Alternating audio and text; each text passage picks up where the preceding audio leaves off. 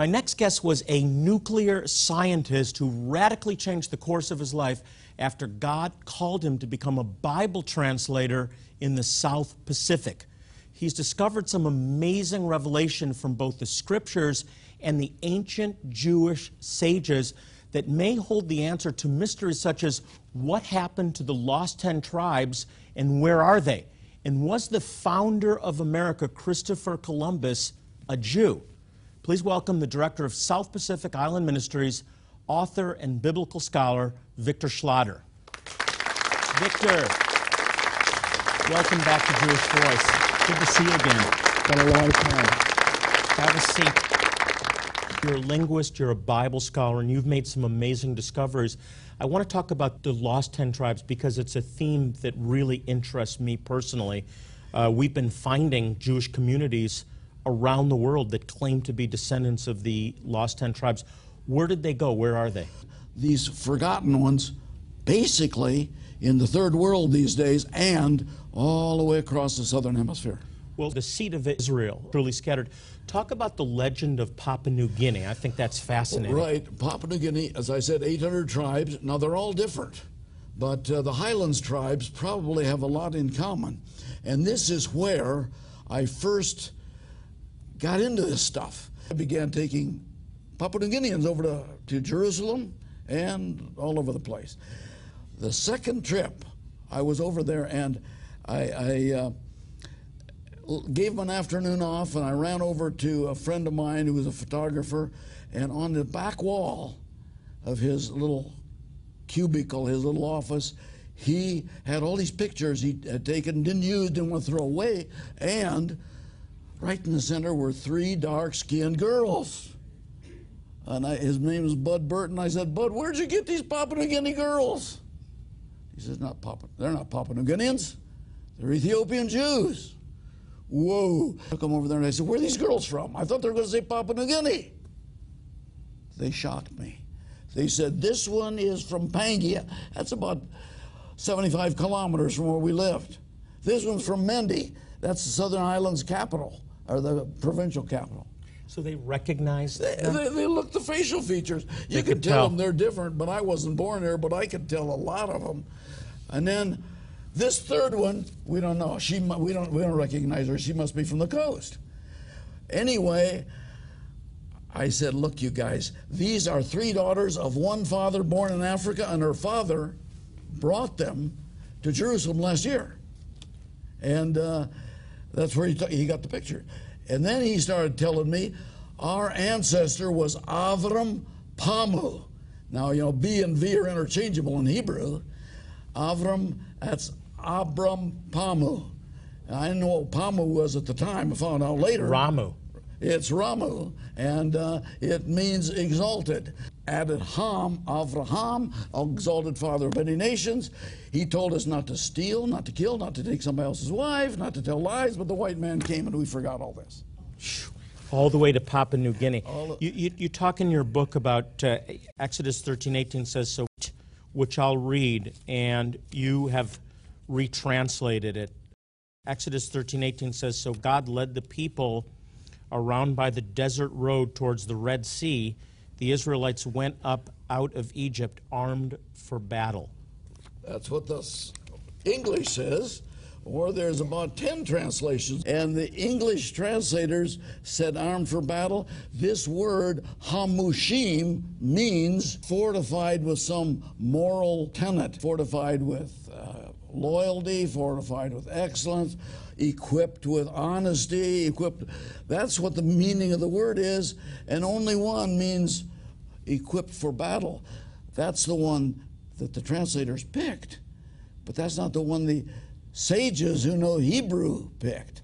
They picked a variation of that word. It's a variation of Hamesh, five. I am is plural. The plural of five in the thinking is 50, or also 20%, one-fifth. And that's what the sages went for, saying, and this sounds like unadulterated heresy, only 20% left with Moses. They were from Goshen. So you're saying one-fifth left Egypt in the Exodus. Left Egypt. Which brings up a really interesting question for me. We've recently been started working with the Lemba in Zimbabwe. You believe that they may be from Egypt, post-Exodus Egypt. I do. I give people the facts, the things that I found, go ahead and connect the dots. And so I think it's a pretty good chance that the Lembas came from that 80% that never left Egypt with Moses in Africa, in Central and Western Africa. They kept the Sabbath. The tribes kept the Sabbath. We are finding isolated Jewish communities all over Africa. The Lemba are amazing because they're isolated, they're rural, they only eat meat that is butchered by their own butchers. They won't intermarry. Yeah. And the DNA. They have a higher percentage than the Sephardic and the Ashkenazi. That goes way back to Abraham. Your offspring are going to be the stars, like the stars of the sky and the sand of the sea. It goes all the way back to Abraham. We were talking about Christopher Columbus being Jewish. I think he had a handful with him on the boat. These, you mentioned the name Crypto or Conversos. These were supposedly converted to the Roman system, but then once they got out of there, they went back to their Jewishness. We're talking about Jews who underwent the process of conversion without really, because we're Christians on the outside, we're Jews on the inside. Yeah, and it's either convert to the system or get your heads cut off or get burned at the stake. Well, Columbus opened the door, and then these conversos or cryptos. How many do you think there are? Well, this is what I didn't know. Found a Messianic brother, I believe he was working with these people. I asked his brother, how many conversos do you think are down there? He came back in 3 days. He said, we reckon 15 to 20 million conversos in Brazil, not 100,000, 15 to 20 million, where you just came from in Mexico, 5 million more. And then he said, we don't know Chile. It's harder to get our facts down there. I might be pronouncing this wrong, but the Omikoshi Ark. Yeah, Omikoshi. Omikoshi Ark in Japan. What is it? Where did Japan get it? I had a couple of friends, short-term missionaries in Japan, and they saw these Shintoists running around with the couple of poles and the little doghouse-like thing on top. Hey, they said, that sure reminds us of the Ark of the Covenant. We got to tell Victor about this one. And they told me, and I started researching it and looking it up. And the bottom line here is that in 40 days, that it only took 40 days for 2 tablets of stone to shift off into the golden calf. So what's going to happen in 40 generations? So therefore, this Shintoist ark certainly must have come from some Jewish tracks way back. The fact is that God made some pretty good seeds, and these genetics could pop up one of these days. They could indeed. How about the seed of Israel in China? Abraham's second wife, Keturah, had sons and daughters. He sent them to the east, and the east isn't London. The east is China. And so there are Chinese communities there. Victor, talk about the title of your book, Genetically Modified Prophecies, your most recent book. That's a really interesting title. Well, I'm a little bit... Why that title, Genetically Modified Prophecies? A little bit naughty in my titles, but you never know what it's about until you, have to get into it and find out. Well, first of all, a lot of these folks that came in with Moses on the way out of Egypt, the Jethros and the Calebs, and there were others who weren't into Egypt. There was Rahab, the hotel keeper in Jericho, and Ruth.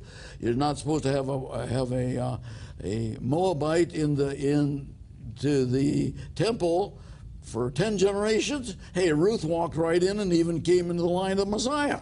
And these things, I can see where modification is not too hard for the Almighty. He made genetics in the first place. But what I see genetics as is the carrier wave and a call from deep space. Genesis 1:1, in the beginning, God created. He created genetics, and it's his carrier wave. Hey, he talked to Adam, he talked to Eve, he talked to Noah. How? Well, there's something in here that hears something out there. And I see that there's going to be a real harvest one of these days from the third world, and a lot of it is going to be from the southern hemisphere. Victor, thank you. Great to have you back on the program.